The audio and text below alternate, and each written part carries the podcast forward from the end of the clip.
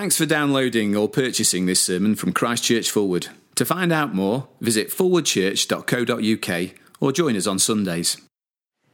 And if you could turn back to page 1179 in the church Bibles to Philippians 2, to the second of the readings that Janet read for us.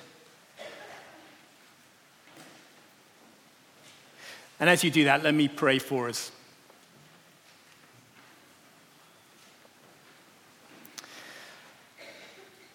O God, the King of glory, who exalted your only Son, Jesus Christ, with great triumph to your kingdom in heaven, do not leave us desolate, but send your Holy Spirit to strengthen and exalt us to the place where our Savior Christ has gone before, who lives and reigns with you and the Holy Spirit, one God, now and forever. Amen. Well, as Paul mentioned, in, in case you, you missed it, there is a general election coming. And as the uh, poet Roger McGough put it, everyone wants to be the leader. I want to be the leader. I want to be the leader. Can I be the leader? Can I? I can. Promise promise. Yippee! I'm the leader. I'm the leader. Okay, what shall we do? Who's in charge? Who's in charge? It's an important question, not just in election time, but any time. It's an important question because sometimes it feels as if nobody is in charge. Take the situation in Germany after the First World War. In 1921, an American dollar would get you 75 German marks. In 1922, 400. By early 1923, it plunged to 7,000 marks. Financial payments demanded by the Treaty of Versailles meant that the German mark was in free fall so by August 1923, a dollar was worth a million marks. And by November of the same year, it was worth almost a staggering 4 billion marks. Dietrich Bonhoeffer, the Lutheran pastor who was executed by the Nazis for his opposition to Hitler, he wrote to his parents in October 1923 asking for some financial help. He wrote, I don't have much money on hand.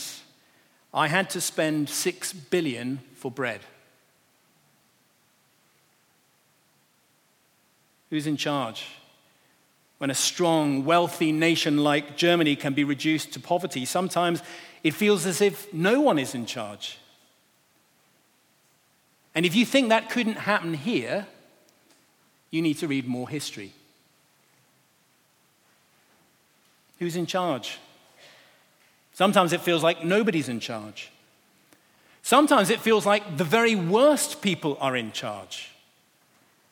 Just take the 20th century. The list of despotic and tyrannous leaders is long and depressing. And there seems little improvement, does there, at the beginning of the 21st century?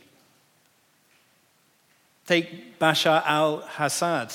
Before the war, around 22 million people lived in Syria. 22 million. Around half of them have had to flee their homes. That's about 50 families for every hour of the conflict. Four and a half million have fled to other countries. Quarter of a million have been killed. More than face the statistics, these are people with names mothers, fathers, sisters, brothers, soaking the soil of that ancient land with an endless river of tears. Who's in charge? Sometimes it feels like no one's in charge. Sometimes it feels like the very worst people are in charge. And before we jump too quickly and easily to Jesus, as if Christ's divine rule makes life simple, before we jump too easily to Jesus, spare a thought for those Egyptian Christians who saw friends and family murdered and wounded as they gathered to celebrate Palm Sunday just a few weeks ago. Sometimes, even for believers, life seems chaotic and painful and confusing. Course, without a God to rail at, why should life be anything other than chaotic and painful and confusing? As the Nobel Prize winning French biologist Jacques Monod put it, man at last knows that he is alone in the unfeeling immensity of the universe, out of which he emerged by chance. If life feels chaotic, well, why are we surprised? If it's just stuff plus time plus chance, then perhaps life really is a tale told by an idiot, full of sound and fury, signifying nothing.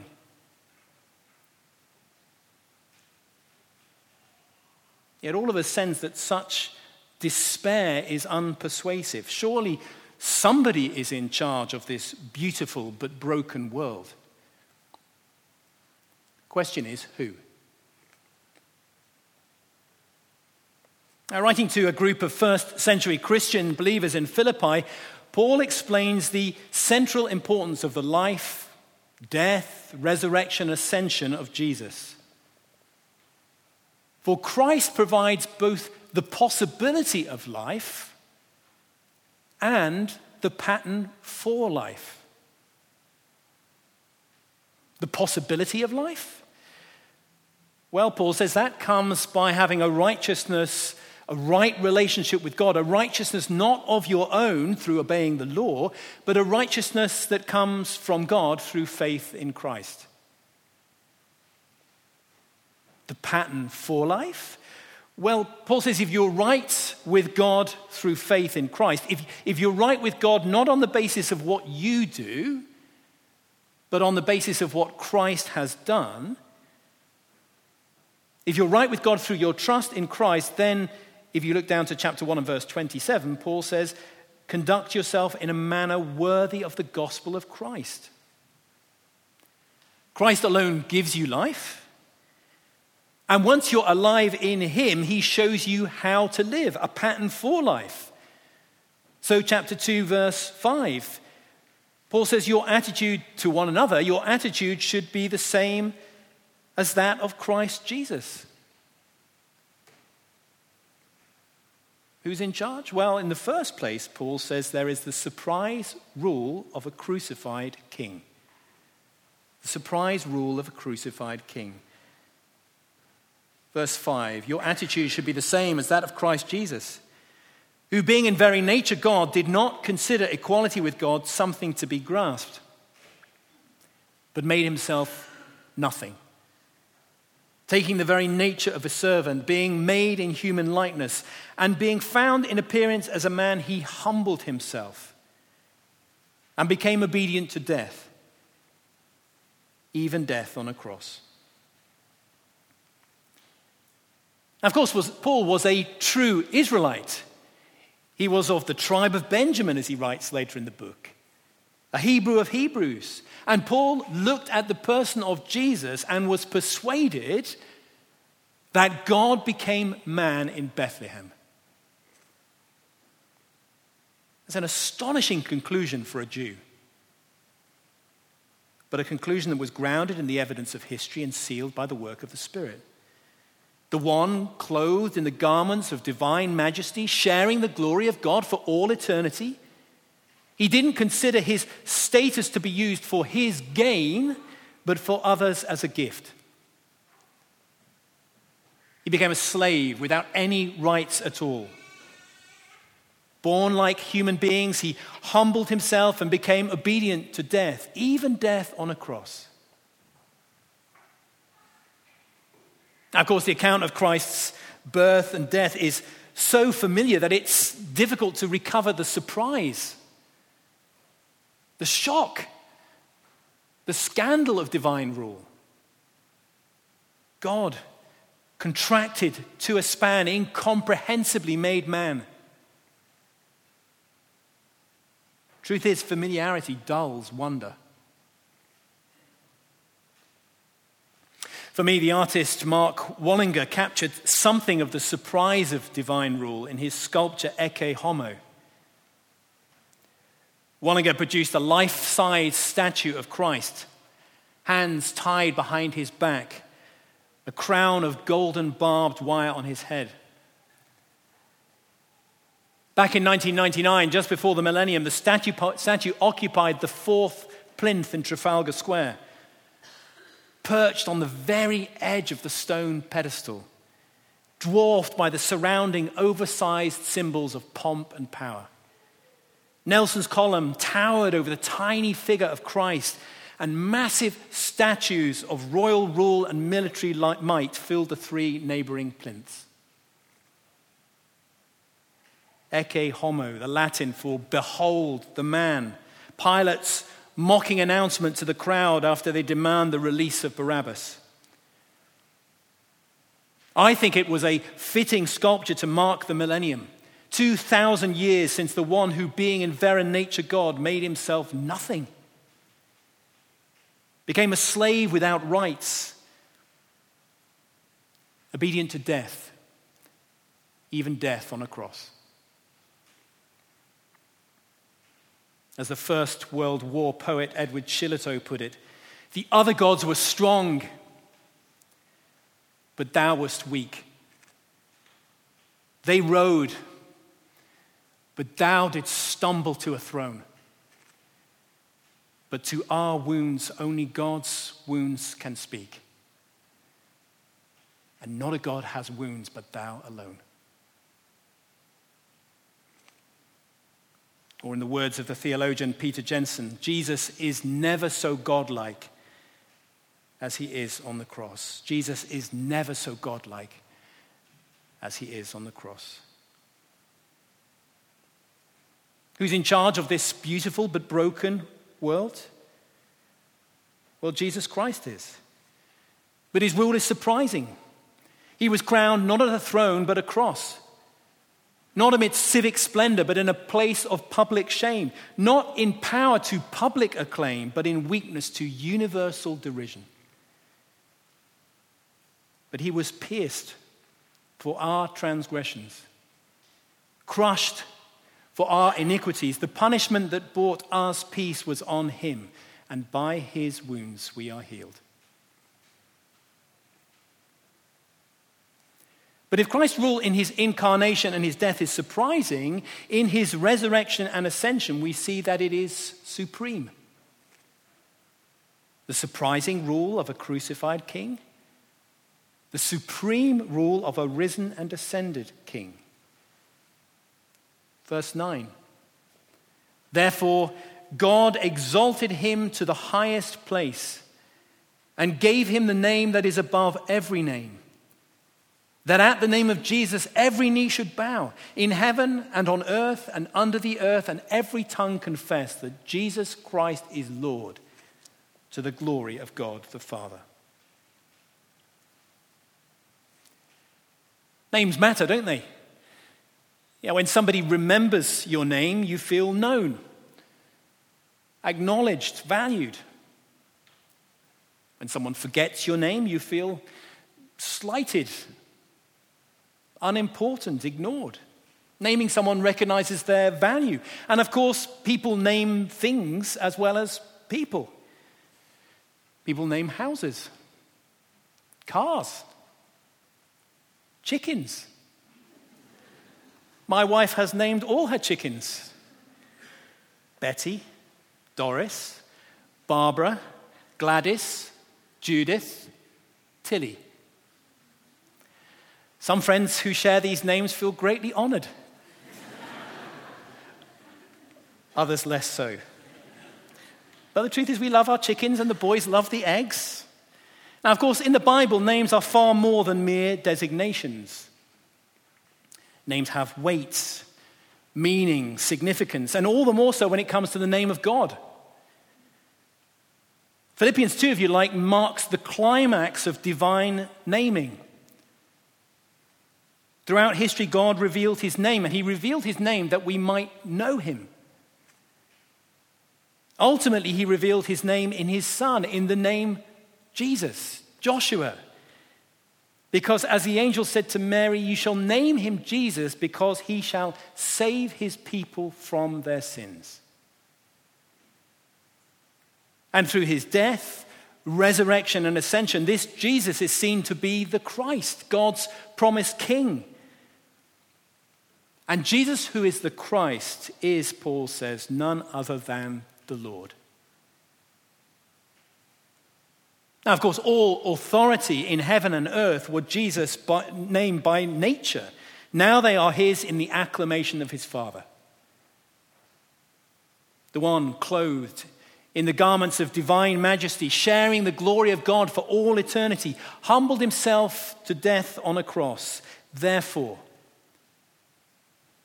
therefore God gave him the name that is above every name a name that will be universally acknowledged, for every knee will bow. Every tongue will confess that Jesus Christ is Lord. And yet, and yet, although Jesus is the perfect King, crucified, risen, ascended, still his people cry now, How long, O Lord? How long? Sometimes, even for believers, life seems chaotic and painful and confusing. It certainly seemed that way for these Philippian believers. If Jesus was king, then why was Paul in prison? If Jesus was king, then why were other Christians trying to make life more difficult for him? If Jesus was king, then why was Paul's life so often marked by hunger and want and suffering? How can God be in charge when life is full of so much difficulty and disappointment and discouragement? And if they asked those questions about Paul's situation and circumstances, I have no doubt that there were times when they asked them about their own. Live long enough, love deeply enough, and you will inevitably face hard questions about God's supreme rule in Jesus. Truth be told, it is hard to care for a parent with dementia and not wonder whether Jesus really is in charge. Unimaginably painful to bury one of your own children and not question whether life really is just random rather than ruled. It's difficult to face the pain of singleness and childlessness and depression and not think that if Jesus really is king, sometimes it feels like he has a strange way of showing it. But the message of the New Testament, the message of Philippians, is that if a crucified king is a comfort in our suffering, a risen and ascended king offers us hope in our pain. Now, just cast your eye over to chapter 1, and you see how Paul writes to these first century believers. He writes, thankful for their partnership in the gospel, and chapter 1, verse 6, confident Confident that he who began a good work in you will carry it on to completion until the day of Christ Jesus. You can only be confident of that if you know that Jesus is the crucified, risen, and ascended King. Now, the fact that you and I are such unpromising material, it's not a problem. His work in you is not thrown by your circumstances, it's not thwarted by your sin, it is not threatened by your doubts. He who began a good work in you will carry it on to completion. The truth is, if Jesus really is king, it changes the way you see life and it changes the way you live life. It changes the way you see life because you know that deep down, somehow, Eventually, when all struggles are over, when all the pain has ceased, when all the tears have been dried, somehow God will bring good from difficulty for our eternal blessing and for his eternal glory. Sometimes it is incredibly hard to see that is true. Incredibly hard to trust that God can bring good out of the sorrows and sadness of life. But if Jesus is really king, now sometimes we see Jesus' sovereign rule in this life. So Paul could tell the Philippians that his imprisonment had really served to advance the gospel. Why? Well, because verse 13 of chapter 1 because some heard of Christ who wouldn't otherwise have. And because many Christians were, chapter 1, verse 14, many Christians were encouraged to speak the word of God more courageously and fearlessly. Sometimes we see Jesus' sovereign rule in this life, but sometimes we do not. Sometimes Oftentimes, God's mercy seems severe and his ways seem hard. We can only walk by faith and not by sight. We can only stand with those great heroes of faith in Hebrews 11. Believers who were attacked and destitute, persecuted, ill treated, none of them receiving in this life what God had promised. Sometimes we can only stand with them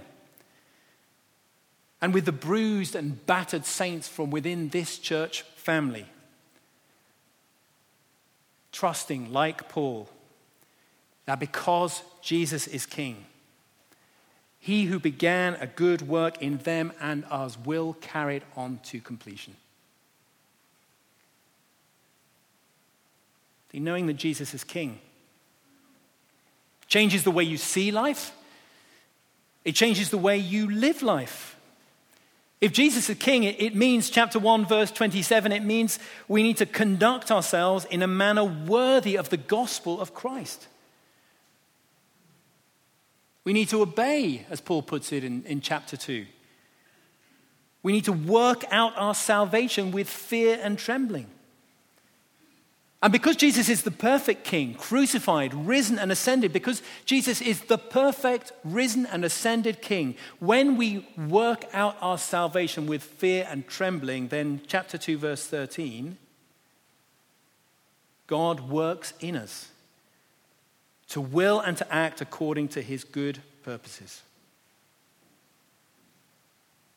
See, only a king who is really and truly and eternally in charge can do that. Only the one who is exalted in the highest place, before whom every knee will bow and every tongue confess, only the crucified, risen, and ascended Lord can take the faltering, failing mess of our lives and bring his good purposes to bear.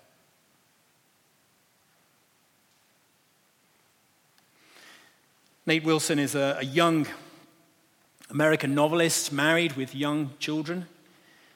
He's written several great children's books, books which I enjoyed reading to my kids when they were younger. And he also wrote a book for grown ups called Death by Living. It's a book that meditates on what it means to live by faith in the midst of this beautiful but broken world, in the midst of tears and mortality. A few weeks back, he was diagnosed with a massive brain tumor. He says, It is likely that my tumor had already begun growing while I was writing Death by Living. Which means, as my sweet wife pointed out, that this is a great opportunity for us not to be hypocrites. God is good, God is faithful. This is the storm we were meant to weather. This is the bull I was meant to ride. I can't hit my characters with pain and hardship to spice up their stories and not be willing to face anything life threatening myself. See, knowing that Jesus is king, it not only changes the way you see life, it changes the way you live life. There are, as Nate's father points out, only two types of events for God's people pleasant blessings and hard ones. Pleasant blessings and hard ones. And because Jesus is the perfect king, crucified, risen, and ascended, he knows the full extent of our sorrows and more. And he will turn the darkest of days to a new hope filled dawn.